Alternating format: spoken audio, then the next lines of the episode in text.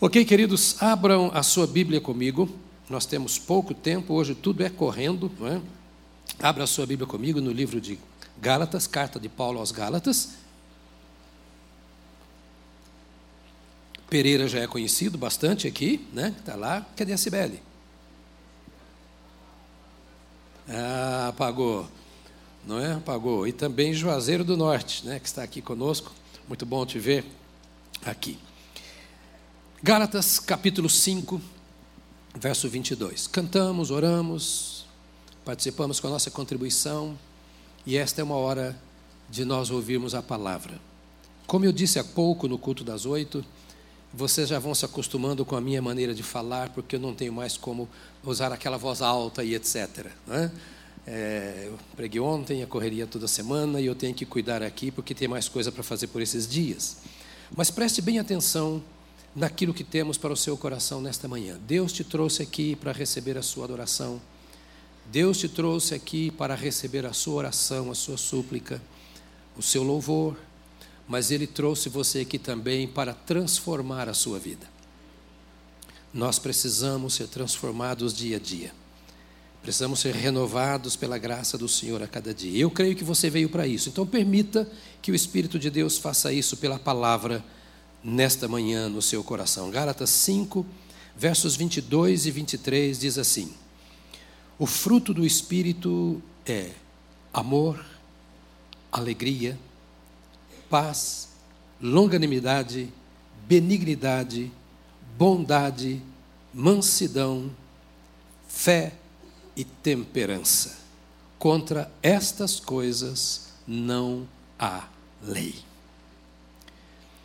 Nós nos inclinamos na tua presença nesta manhã, querido Deus,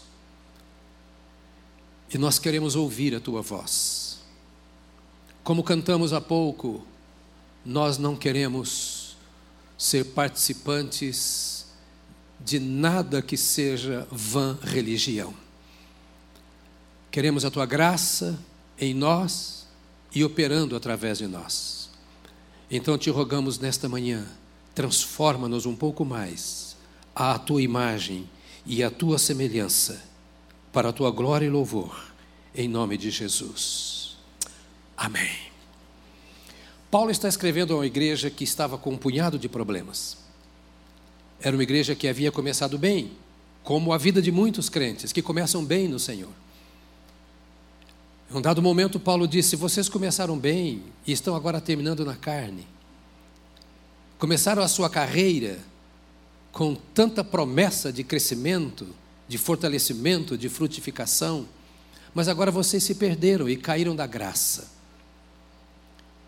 E para corrigir o comportamento daquela igreja, para trazer de volta aquela igreja ao caminho do Senhor, Paulo escreve essa carta e chegamos a este capítulo, o capítulo 5.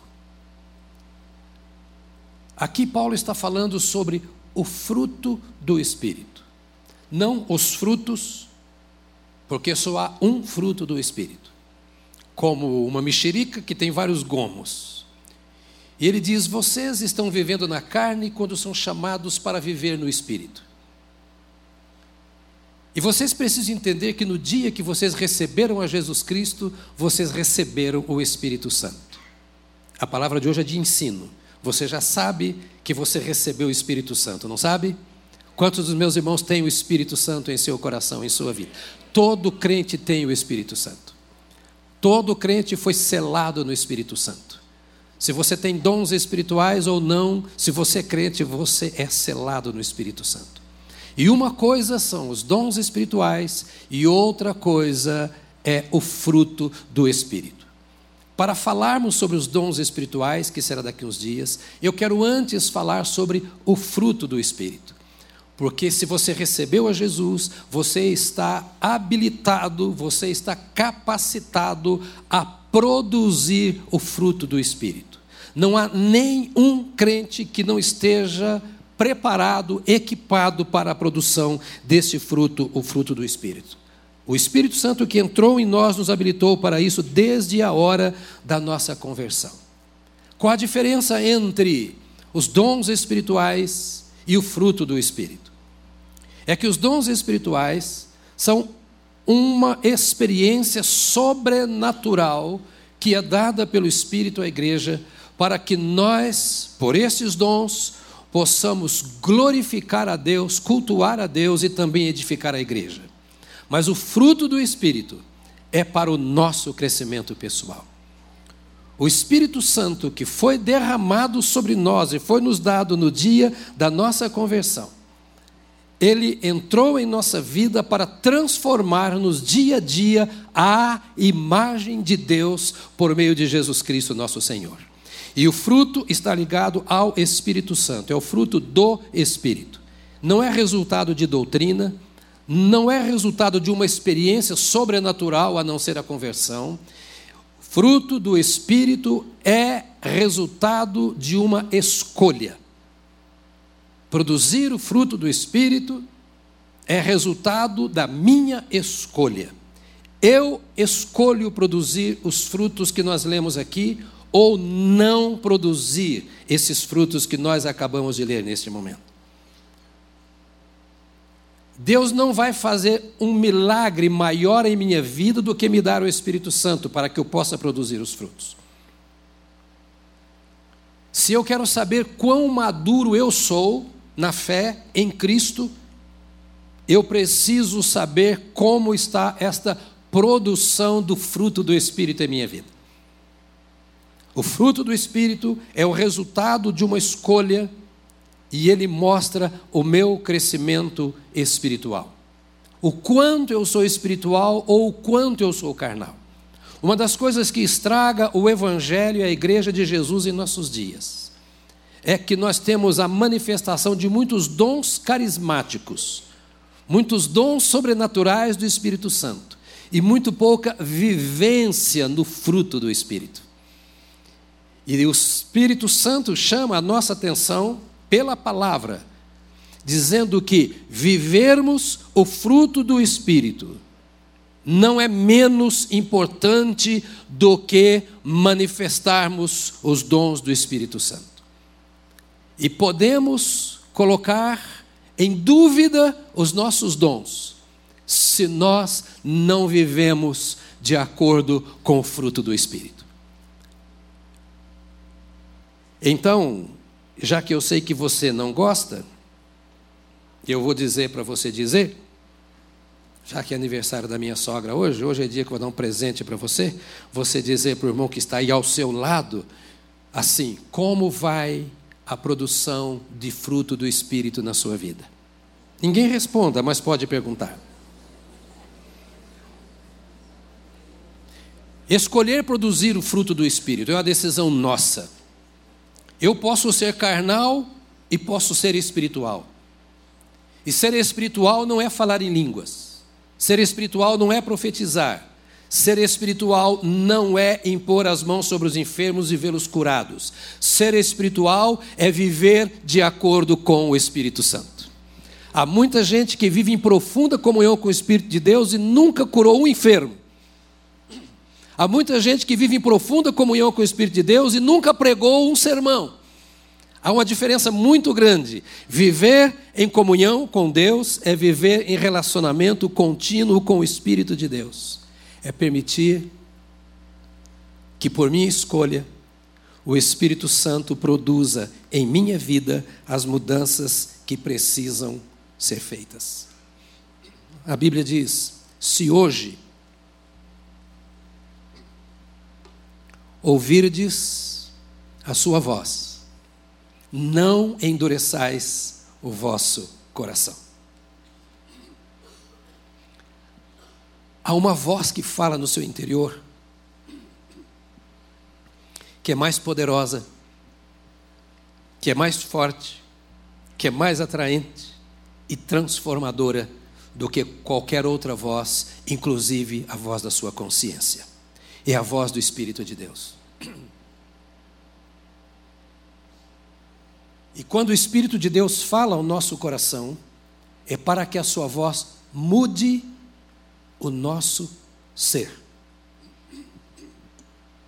O ser já salvo, o ser já convertido. É propósito do Espírito Santo usar a palavra de Deus para transformar a minha vontade, implantando em mim a vontade do Senhor Jesus Cristo. Quando Paulo diz assim: a cada dia morro, não sou mais eu quem vive, mas Cristo vive em mim. Ele está dizendo: o Espírito Santo opera tanto em minha vida, que o caráter de Cristo vai sendo formado em mim e eu vou vivendo de acordo com esta obra do Espírito Santo. Antes de falar sobre o primeiro fruto, eu quero deixar bem acentuado. Você nunca mais vai esquecer isso. Produzir o fruto do Espírito. É uma decisão da minha vontade. Permitir que vejam o Espírito Santo controlando a minha vida é resultado de uma escolha. Não sou avaliado pelas Escrituras, inspiradas pelo Espírito Santo, pelo, exer, pelo, pelo exercício do ministério. Não é pelo quanto eu evangelizo ou pelo quanto eu ensino. A Bíblia diz se eu sou criança ou se eu sou maduro, de acordo com a produção do fruto do Espírito. A produção do fruto do Espírito significa a minha identificação com aquilo que ele é em sua natureza. E só depois com aquilo que ele faz através dos dons que ele vai me conceder. E o primeiro dom que ele fala aqui, o primeiro fruto, o melhor aspecto do fruto que ele fala aqui em Gálatas é o amor. Que palavra tão usada Que mensagem tão desejada. Quanta expectativa nós temos com relação a isso aqui, o amor. Mas este amor que é fruto do Espírito é o reflexo do próprio amor de Deus. Não é um amor carnal, não é um amor emocional, não é o mais perfeito amor humano. Este amor é o amor de Deus que vai enchendo o meu coração, que vai enchendo o seu coração, porque o Espírito Santo é Deus. Conhecemos um pouco do amor de Deus. Quando nós o recebemos como Salvador, isso entrou. Agora o que precisamos é escolher desenvolver o amor de Deus em nosso coração. Ou seja, eu quero amar como Deus ama. E para que eu possa amar como Deus ama, eu tenho que dar espaço ao Espírito Santo que está em meu coração, para que ele me leve, para que ele me conduz, conduza, para que ele me amadureça na produção do amor. Paulo escreve aos Romanos no capítulo 14, ele diz assim: O reino de Deus não é comida nem bebida, mas justiça, paz e alegria no Espírito Santo. Ah, desculpe, o, o, texto que eu queria colocar não era bem esse. Eu queria, 1 Coríntios 13, 7. Este amor é tudo sofre, tudo crê, tudo espera, tudo suporta. Quando falamos em amor, nós pensamos um amor que é muitas vezes cego. É aquele amor que atende aos meus interesses. É o amor do amigo, é o amor do próximo, é o amor do cônjuge, é o amor da família, é o amor dos irmãos e até o amor de Deus. Que nós pensamos é aquilo que vem em meu benefício. Nós vivemos em um mundo conturbado. Nós enfrentamos muitas dificuldades desde casa até lá fora. Pessoas pisam em nós, fazem mal, não nos compreendem não valorizam. E a única maneira de não adoecermos é pelo amor.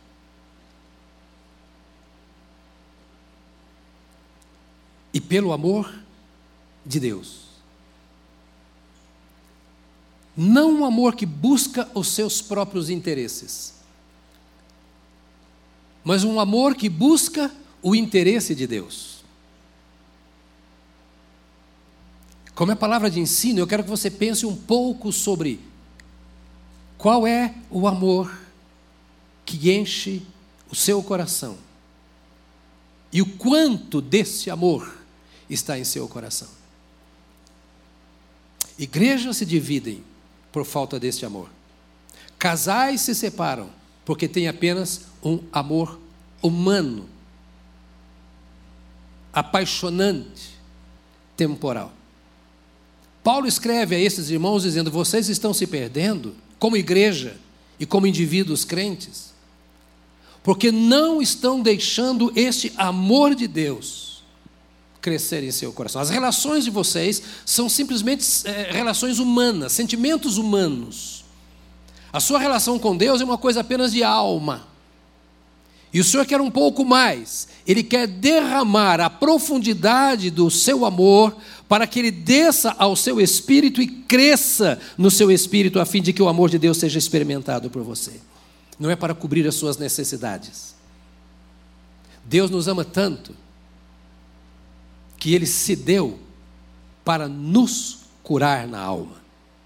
Esse amor de Deus é aquele que faz com que nós sejamos inteiros na presença do Senhor. O amor é fruto do Espírito. O amor não é aprendido em livros. O amor é aprendido na experiência diária com o Espírito de Deus. Esse amor não é aprendido apenas com a convivência. A convivência me leva, me ajuda a olhar para o irmão e ver ele tem um amor que eu ainda não tenho, mas o fato de ele ter não me dá, eu vou escolher amar de verdade. O segundo fruto que ele fala é a alegria. Diga comigo, amor, alegria. Nós estamos pensando em igreja nesse ano, da origem ao destino. Paulo escreve aos Coríntios, ensinando no capítulo 13 sobre o amor. Porque se o mundo quer aprender como opera o amor de Deus, ele tem que olhar a vida do crente. Se o mundo quer saber o que é ser alegre, ele tem que ver a vida do crente. A experiência com Cristo traz uma alegria que permanece, uma alegria que não é vã, uma alegria que traz resultados práticos na nossa existência. Permanece porque ela é resultado de um relacionamento com Deus. O crente é necessariamente uma pessoa alegre. E se ele não é uma pessoa alegre, ele deve questionar a sua fé. Porque a alegria, diz o texto, é fruto do Espírito Santo. E como eu vinha dizendo, Romanos, capítulo 14, Paulo diz que o reino de Deus é alegria. E você vai dizer, pastor, mas hoje eu estou tão triste, eu posso ficar triste? Sim, pode. Jesus chegou um momento de dizer assim: a minha alma está angustiada até a morte. Olha a expressão, a minha alma está angustiada até a morte. Ou seja, ao ponto de morrer. Uma angústia profunda. Se Jesus passou, você pode passar. Eu posso passar. Mas a questão é o verbo. Ele não disse a minha alma é angustiada até a morte. A minha alma está angustiada. Há uma dor que mata. E isso pode acontecer na experiência de qualquer pessoa. E não é pecado porque aconteceu com Jesus. Mas ela está agora não estava antes. Ela pode estar agora, mas ela não vai continuar. Porque o reino de Deus é um reino de alegria. E uma vida que não é alegre não é uma vida cristã. Não vou dizer uma vida que não está alegre, repito. Mas uma vida que não é alegre não é uma vida cristã. Vamos melhorar um pouco isso? Se você já recebeu ao Senhor Jesus como seu Salvador, e o Espírito Santo habita em sua vida, e você não é uma pessoa alegre, você não está vivendo a vida que Jesus conquistou para você. A nossa alegria não está no dinheiro que nós temos, nas conquistas terrenas. A nossa alegria verdadeira não está na família, não está no casamento, embora tudo isso possa cooperar com esta alegria temporal. A nossa alegria está no fato de que nós pertencemos a Jesus Cristo, de que nós fomos selados do Espírito Santo e de que a vida de Cristo, que a vida do Espírito Santo flui em nossa vida. Essa vida que está em nós se opõe às permanentes tristezas, angústias, depressões, ela se opõe, porque é a vida de Cristo em nós. Nós precisamos aprender a desenvolver em nós esse fruto do Espírito, a alegria. Parar de pensar bobagem. Não estou falando do poder do pensamento positivo. Eu estou falando da desgraça do pensamento negativo. O Espírito Santo sabe que só Ele pode nos dar esta alegria. E Ele também sabe que tudo o que o diabo faz, usando todos os instrumentos possíveis, e quem sabe até impossíveis, é tirar a nossa alegria. Então você liga o seu televisor e vem aquelas notícias que tiram a sua esperança. Você faz uma visita e ouve coisas que te traz tristeza. Você recebe o seu salário e talvez parece que não vai dar para pagar as contas do mês. E você recebe o seu filhinho que adoeceu e tem que levar para o hospital. E você é cercado de um punhado de coisas, e estas coisas que sempre existirão e sempre se repetirão, passam a ser donas da nossa existência, donos do nosso pensamento. E nós começamos a girar ou vivemos uh, em círculo em torno destas coisas, ao invés de nós levantarmos os nossos olhos para o Senhor e dizer: Isso vai passar. Eu posso todas as coisas naquele que me fortalece. E quando Paulo disse isso, ele estava falando de tribulação, ele estava falando de tristeza, ele estava falando de luta. Eu posso enfrentar a tribulação, eu posso enfrentar a enfermidade, eu posso enfrentar o luto, eu posso enfrentar qualquer coisa sem perder a alegria que o Espírito Santo me dá. Escolher o fruto do Espírito, escolher amar, deixar que isso se desenvolva em minha vida, decidir ser alegre. Com muita raiva, diga para o irmão para o seu lado assim: você tem que ser alegre. Não estou pregando um sermão para você. Eu não estou querendo dizer para você aquilo que eu acho que tem que ser. O que eu estou querendo é despertar você para um fato. Você tem o privilégio de ser cheio de amor, e você tem o privilégio de ser cheio de alegria, porque você tem o Espírito Santo. Eu estou querendo acordar você e dizer assim: desperta o seu interior. E não se deixe no vazio quanto ao amor. Não se deixe no vazio quanto a esta alegria que Deus trouxe para você. A Bíblia diz assim: nenhum de vós vive para si, nem morre para si.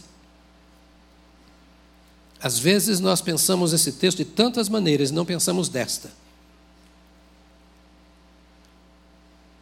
Eu não vivo para mim, eu vivo para Cristo. E Cristo quer que o seu amor seja visto em minha vida, o amor de Deus em minha vida. Eu não vivo para mim, eu vivo para Cristo.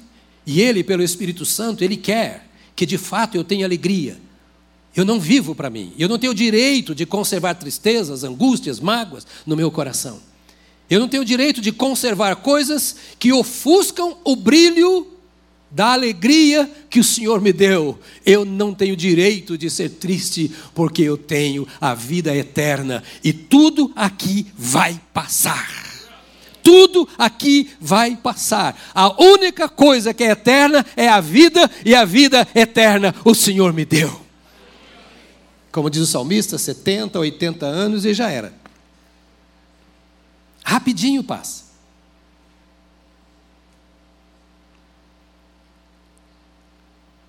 Mas a vida que Jesus deu é para toda a eternidade.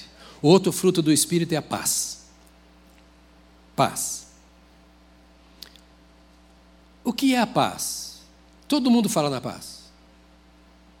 O salmo diz: Eu sou da paz. Tem um projeto social no Rio de Janeiro com esse título: Eu sou da paz. É uma expressão bíblica. A ONU foi criada para promover a paz. O exército foi criado para promover a paz. A cadeia foi criada para promover a paz. Estranho.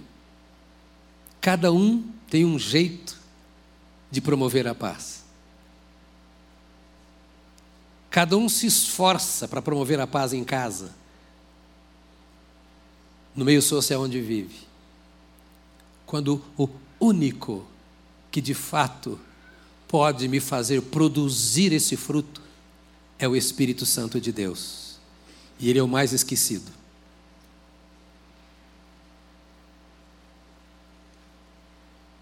Lembramos das armas, lembramos das ações sociais. Lembramos da educação, lembramos da política. Lembramos da economia, lembramos de tudo. Lembramos do namoro, lembramos do casamento, lembramos dos filhos. E nós queremos um mundo de paz. Não há paz fora do Cordeiro de Deus que tira o pecado do mundo. Ele é o príncipe da paz. E o que o Espírito Santo faz é tomar a palavra de Deus para fortalecer a paz que já foi derramada em nosso coração no dia que nós encontramos a Jesus. Essa paz significa controle. E a paz absoluta significa controle absoluto. É o perfeito contentamento com o que eu sou e com o que eu tenho agora na santa expectativa de que eu posso ser melhor ou ter mais amanhã, mas estar contente com aquilo que está na minha vida, com aquilo que está nas minhas mãos. Este contentamento eu não falo acomodação, mas é assim: eu já cheguei até aqui e eu continuo a minha marcha. E aquele que em mim começou a boa obra a aperfeiçoará até o dia de Cristo. O que me traz paz é a certeza de que amanhã poderá ser melhor. Se não no mundo externo, no meu mundo interno, porque a paz é coisa aqui de dentro, ninguém compra. E ela é dada, é de graça. O Espírito Santo é quem nos dá a sua paz. Uma paz que vem mesmo no meio da tribulação. O Senhor Jesus entrou em momentos de aflição, quando os discípulos estavam reunidos, portas fechadas, janelas fechadas, ele soprou sobre eles para que recebessem o Espírito Santo e tivesse a paz, porque ele havia dito: Deixo-vos a paz, a minha paz vos dou. Eu não a dou como o mundo dá. Está tão claro isso aqui no texto de João 14. O mundo tem o seu tipo de paz. Nós temos a nossa maneira de promover a paz.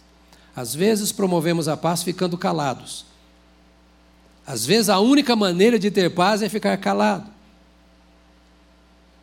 Às vezes queremos resolver este problema em nossa casa assim. Mas a verdadeira paz acontece quando o Espírito Santo enche o meu coração e eu vou me identificando com uma pessoa, a pessoa que Ele, o Espírito Santo, me mostra, a pessoa do Senhor Jesus Cristo então essa paz vai se desenvolvendo em minha vida. Eu acho gostoso o texto de Davi, do salmista, capítulo 4, verso 8 do Salmo. Ou, Salmo não tem capítulo, é número, né? Salmo 4, verso 8. Diz assim: Em paz eu me deito, e logo pego no sono, porque só tu, Senhor, me fazes pousar em segurança em paz eu me deito. Olha para mim. Eu disse que o fruto é resultado de escolha.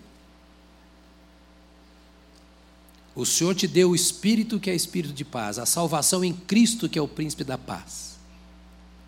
E eu tenho que escolher se quero ter um coração cheio do amor, um coração cheio de alegria, um coração cheio de paz. Outra vez, por favor. Fala para quem está do seu lado, fala, escolha nossa. O Espírito Santo não vai fazer se eu não quiser. Ele não vai operar. Por favor, preste atenção. Talvez tenham tentado estragar a sua vida. Feito tanta coisa que você olha para aqueles feitos e você diz: Eu não tenho boas marcas na vida. Eu sofri demais. E não vou tecer tantos comentários detalhados, porque não vale a pena. Ouça a voz do Senhor. Foi para isso que Ele te salvou. No dia em que Ele entrou no seu coração, que viu a escuridão na qual você se encontrava, a angústia, a dor, a vontade de morrer, o desespero, sei lá o quê. O Senhor entrou e disse: Eu entro. E se você deixar que eu te domine pelo meu espírito, a paz virá. Você tem o direito à paz. Dói o meu coração muitas vezes quando converso com pessoas no gabinete, na rua, que estão vivendo tantos anos dentro das igrejas, lendo a Bíblia, sabe tanto verso decor, pode pregar sobre isso, mas as marcas do passado vão destruindo a sua vida a ponto de ela não poder viver em paz. Eu repito, o Espírito Santo habita em você. Ele é a sua paz. Desenvolva a paz que nasceu em seu coração. Escolha viver em paz. Pense naquilo que produz a paz. Feche os seus ouvidos para aquilo que produz angústia, ansiedade e tristeza.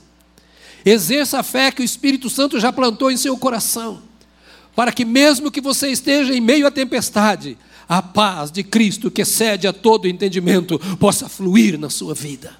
É uma escolha, é uma escolha, e você tem que fazer essa escolha.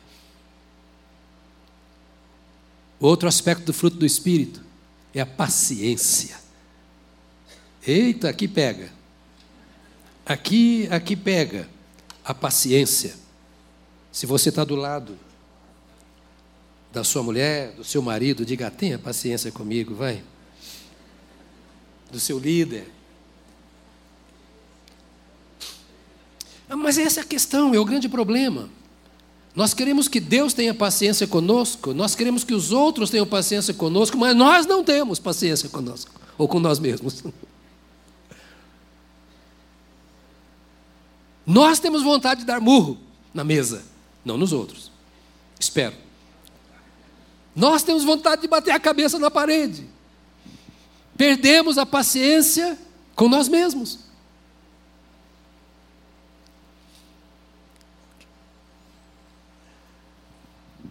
Paciência e perseverança são a mesma coisa.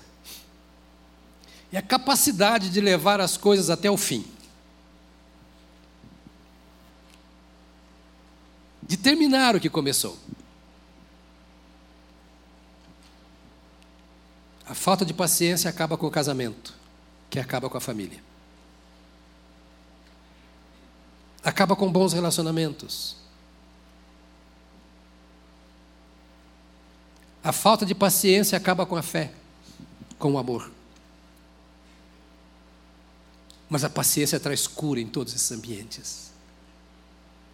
E repito, paciência, fruto do Espírito, é resultado do nosso desenvolvimento espiritual, do nosso crescimento.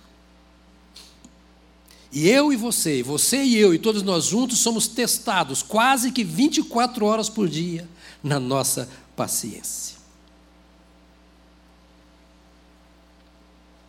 É a qualidade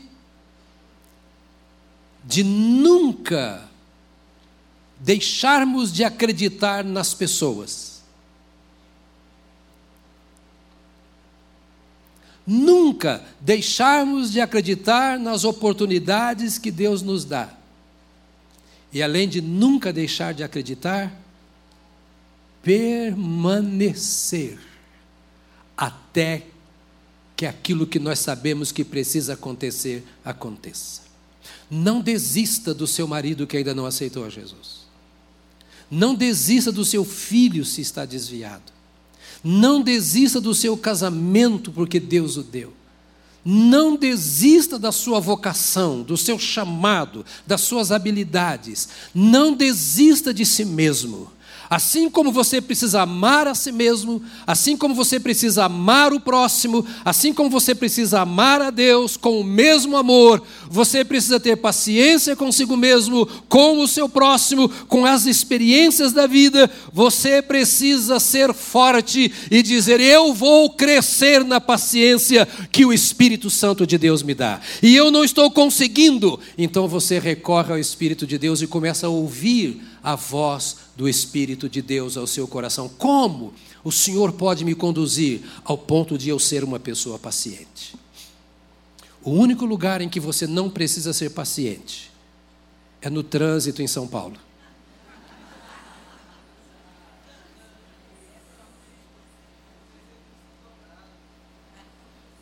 Pastor Samuel diz que aqui é paciência dobrada.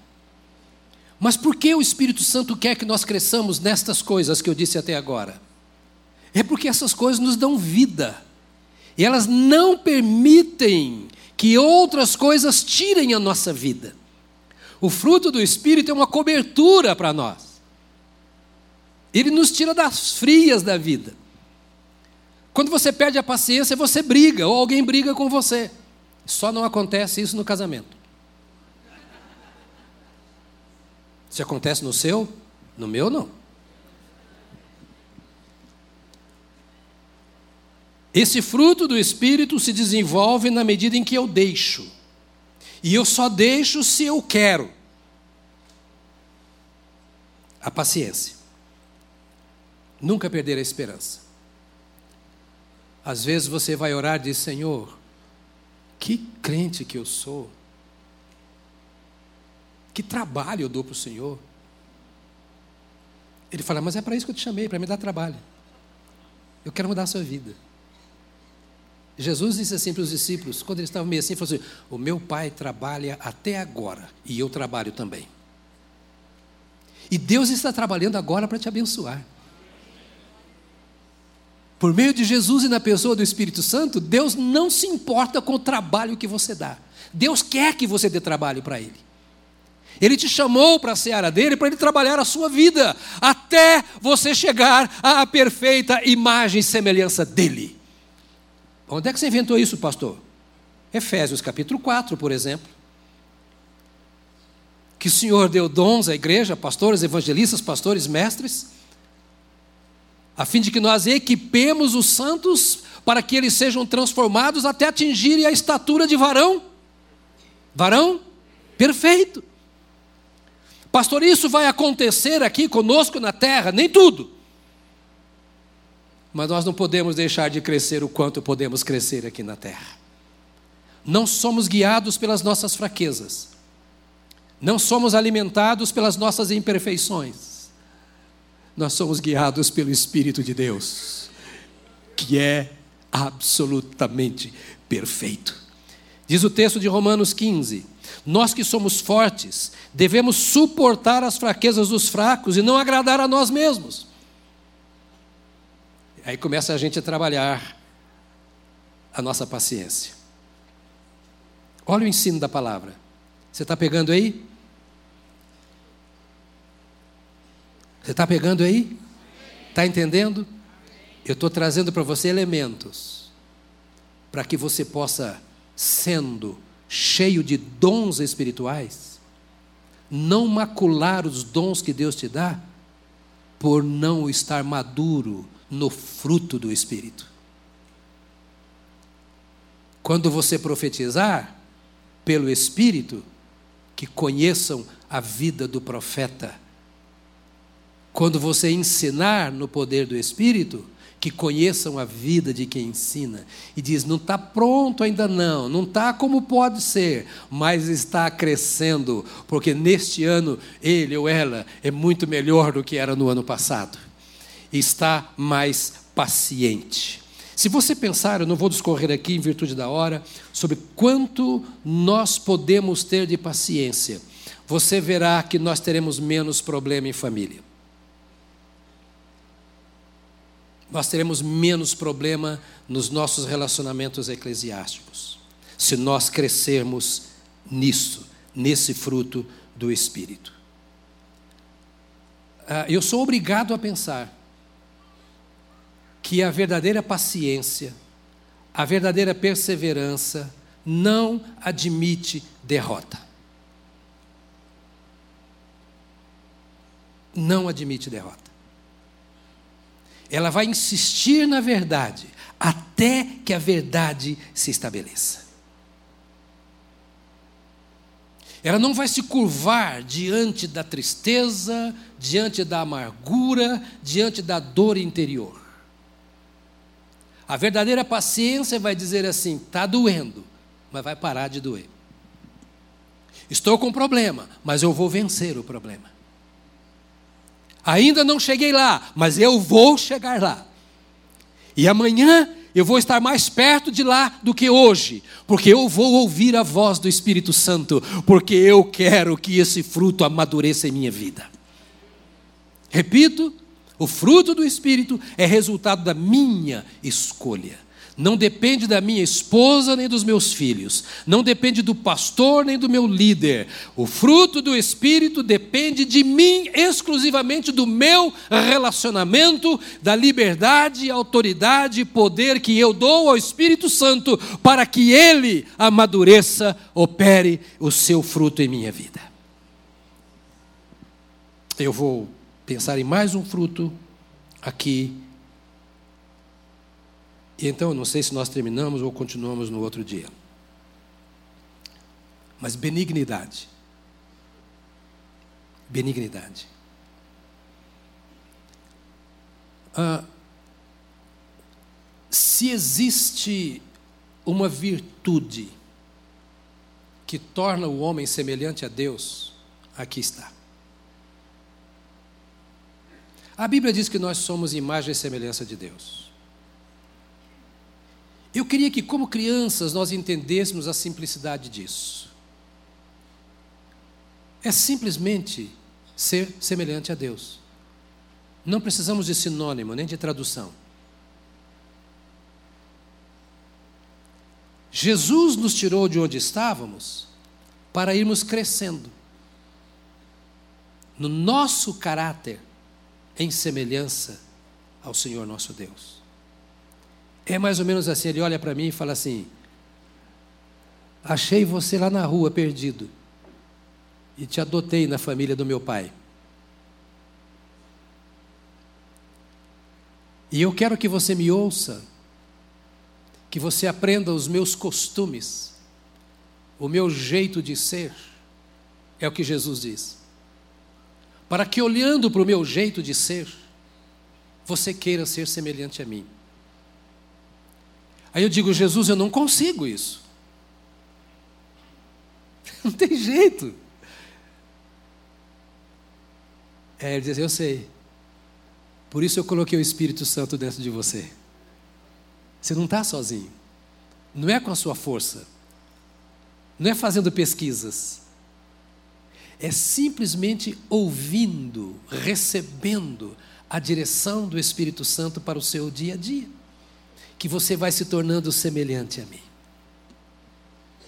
Como é que eu posso ser semelhante ao Senhor? Benignidade. Perdoando os outros, assim como Deus me perdoa.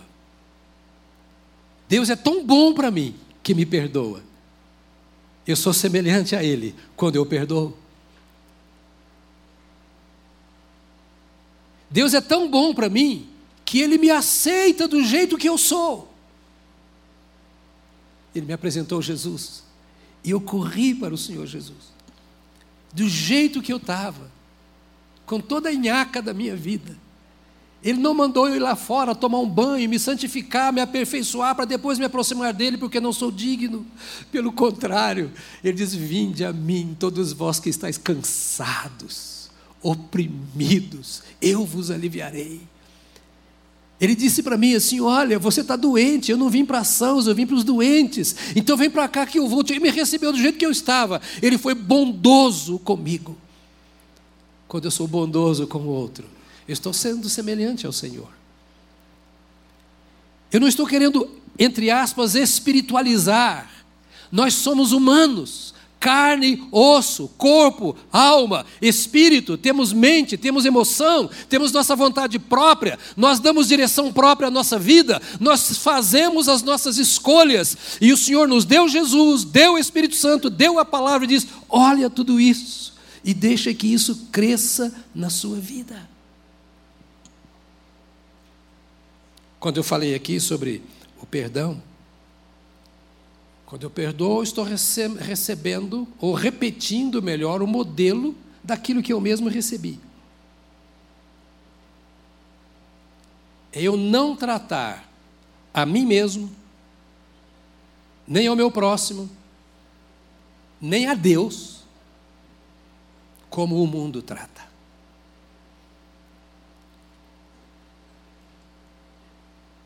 Estamos encerrando, mas eu preciso ainda pensar com você que às vezes, nós somos maus com Deus. Estou dizendo isso para ver se nós crescemos um pouco mais.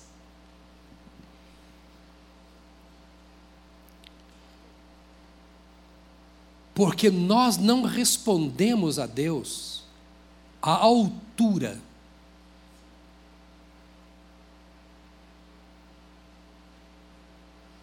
Você pode pensar um segundinho sobre isso? Quão bom o Senhor é para nós? Você pode pensar o valor de você andar com quem é bom? E pode pensar quantas vezes nós escolhemos andar com o que não é bom e rejeitamos o nosso Deus que é bom nas nossas atitudes. O Espírito Santo nos dá um privilégio extraordinário para que nós tenhamos esta bondade. Andar com Deus.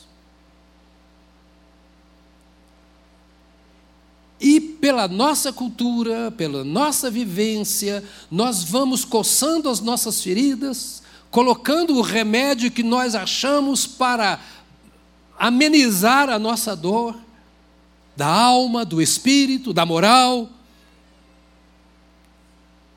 E nós esquecemos que a bondade de Deus está conosco. E nós não recebemos a bondade de Deus. Nós entendemos que a bondade de Deus é só dar emprego, abrir porta disso, daquilo, daquilo outro. Quando a bondade do Senhor é Ele mudar o nosso caráter pelo seu Espírito que habita dentro de nós à medida em que a bondade de Deus vai dominando a minha vida, eu vou sendo bom para com os outros. Paulo diz aos Efésios, capítulo 4, verso 32: Sejam bondosos e compassivos uns para com os outros, perdoando-se mutuamente, assim como Deus perdoou vocês em Cristo. Quero pedir a você para se colocar de pé não sair, porque nós vamos orar juntos.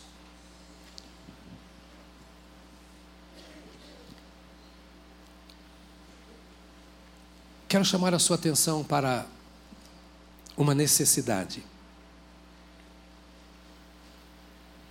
As pessoas precisam do nosso perdão.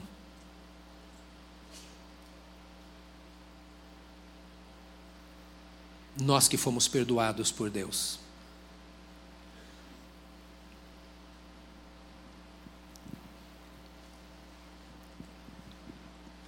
E Deus enviou Jesus porque nós precisamos de perdão. Não haveria esperança para nós se Deus não nos perdoasse. Não há esperança para os relacionamentos humanos se nós não perdoarmos uns aos outros.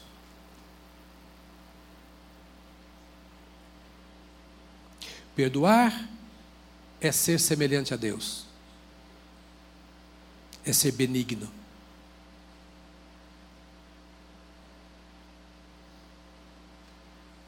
Quando nós damos espaço ao Espírito Santo para fazer crescer estas coisas que eu disse até aqui e as outras que você também já leu, a nossa vida começa a experimentar a verdadeira liberdade. Quem não perdoa é escravo de quem o ofendeu. Quem perdoa se liberta. Quem não dá espaço para crescer na alegria, vai sendo dominado pela tristeza que domina o mundo. Porque ele vive daquilo que o mundo vive, do mesmo espírito. Quem não pensa, não elabora, não desenvolve o amor de Deus, como é o amor de Deus em seu coração, é solitário. É como se fosse a única pessoa na vida. Porque a única coisa que me faz inteiro é o amor de Deus. É olhar para mim mesmo no espelho e entender o quanto esse amor de Deus me cerca, me prende, me enobrece, me lava, me limpa, me edifica. Esta é a vida que Paulo está dizendo para a igreja da Galácia que o crente deve viver.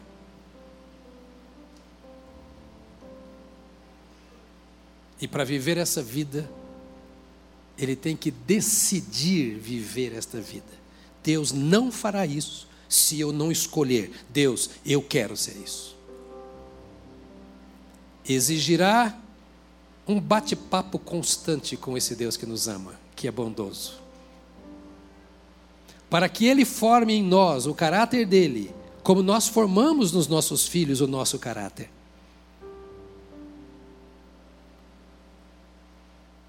Então eu encerro fazendo um desafio. Preste atenção nesse desafio. Não é que você vai virar as costas para as pessoas mas deixe de olhar para fora e olhe para dentro. Você vai descobrir o quanto de Deus você tem. E isso é cura para a sua alma. Deixa de olhar para os outros. E olhe para si mesmo, como imagem e semelhança de Deus. E como se Deus fosse o espelho, você olhando ou se olhando nele, se enxergando nele, o que falta de Deus em mim? O quanto eu posso ter ainda mais de Deus? E por favor, me permita a repetição. Eu não estou falando de dons e nem de ministérios. Eu estou falando de vida. De vida. Você pode não descobrir qual é o seu dom, qual é o seu ministério, não ter descoberto ainda. Mas você precisa descobrir qual é a sua vida em Deus. Eu queria pedir a você que fechasse os seus olhos. E que você pedisse ao Senhor nesta hora: Senhor, me ajude a pensar nessas coisas. Muda o meu foco. Eu quero me aprofundar nisso.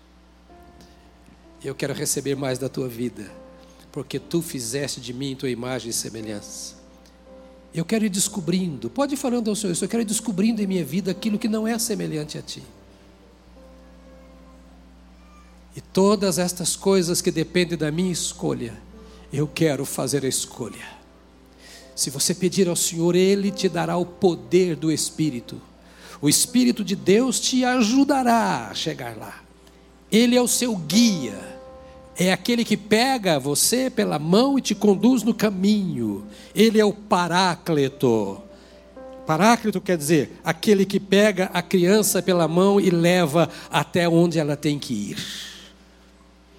E o Espírito Santo que está em você, você quer aprender de Deus, eu vou te levar para você aprender. Você quer se identificar com Ele, eu vou te levar, mas você precisa escolher isso e eu vou te ajudar. Você poderia dar a mão a quem está do seu lado, por favor? e perguntar o nome desse irmão e irmã agora.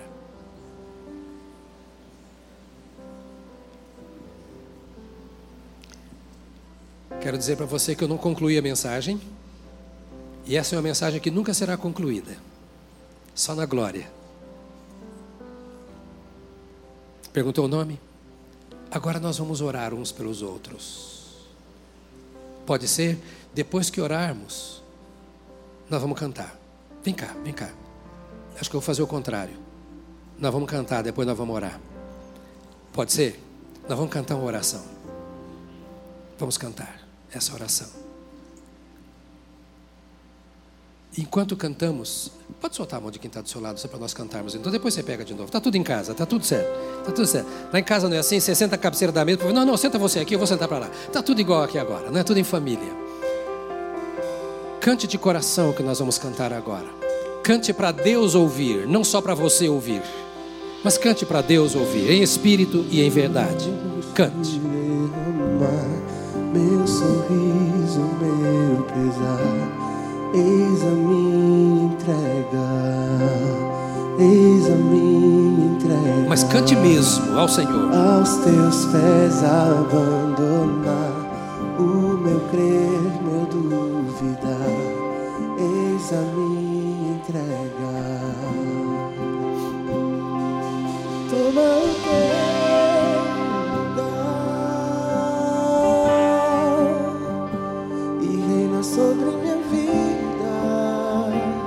mais forte. Solta a sua voz e cante ao Senhor.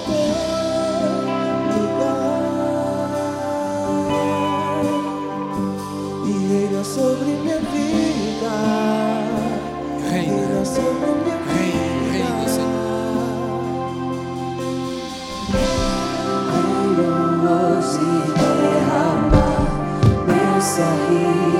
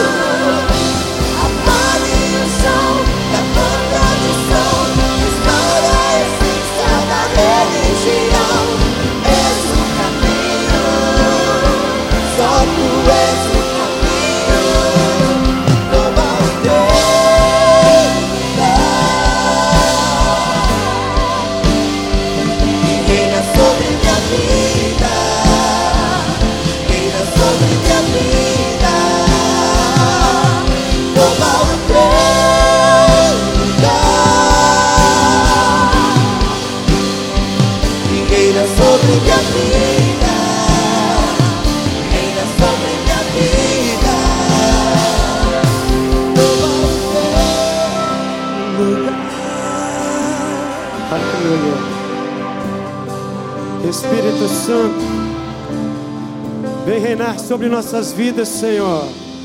Porque sem Ti nada podemos fazer. Nós queremos tanto, Senhor, a Tua presença em nós. Papai, para que a gente possa refletir, Senhor, o Teu amor.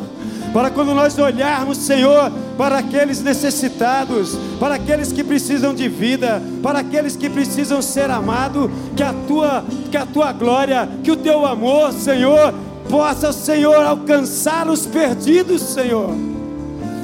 Pai, em nome de Jesus, Pai, que nós possamos também, é, através de nós, as pessoas a olharem para nós, que eles possam ver a alegria, porque a alegria no Senhor é a nossa força, a alegria no Senhor é aquela que nos mantém de pé, é a nossa esperança viva em Ti, Senhor.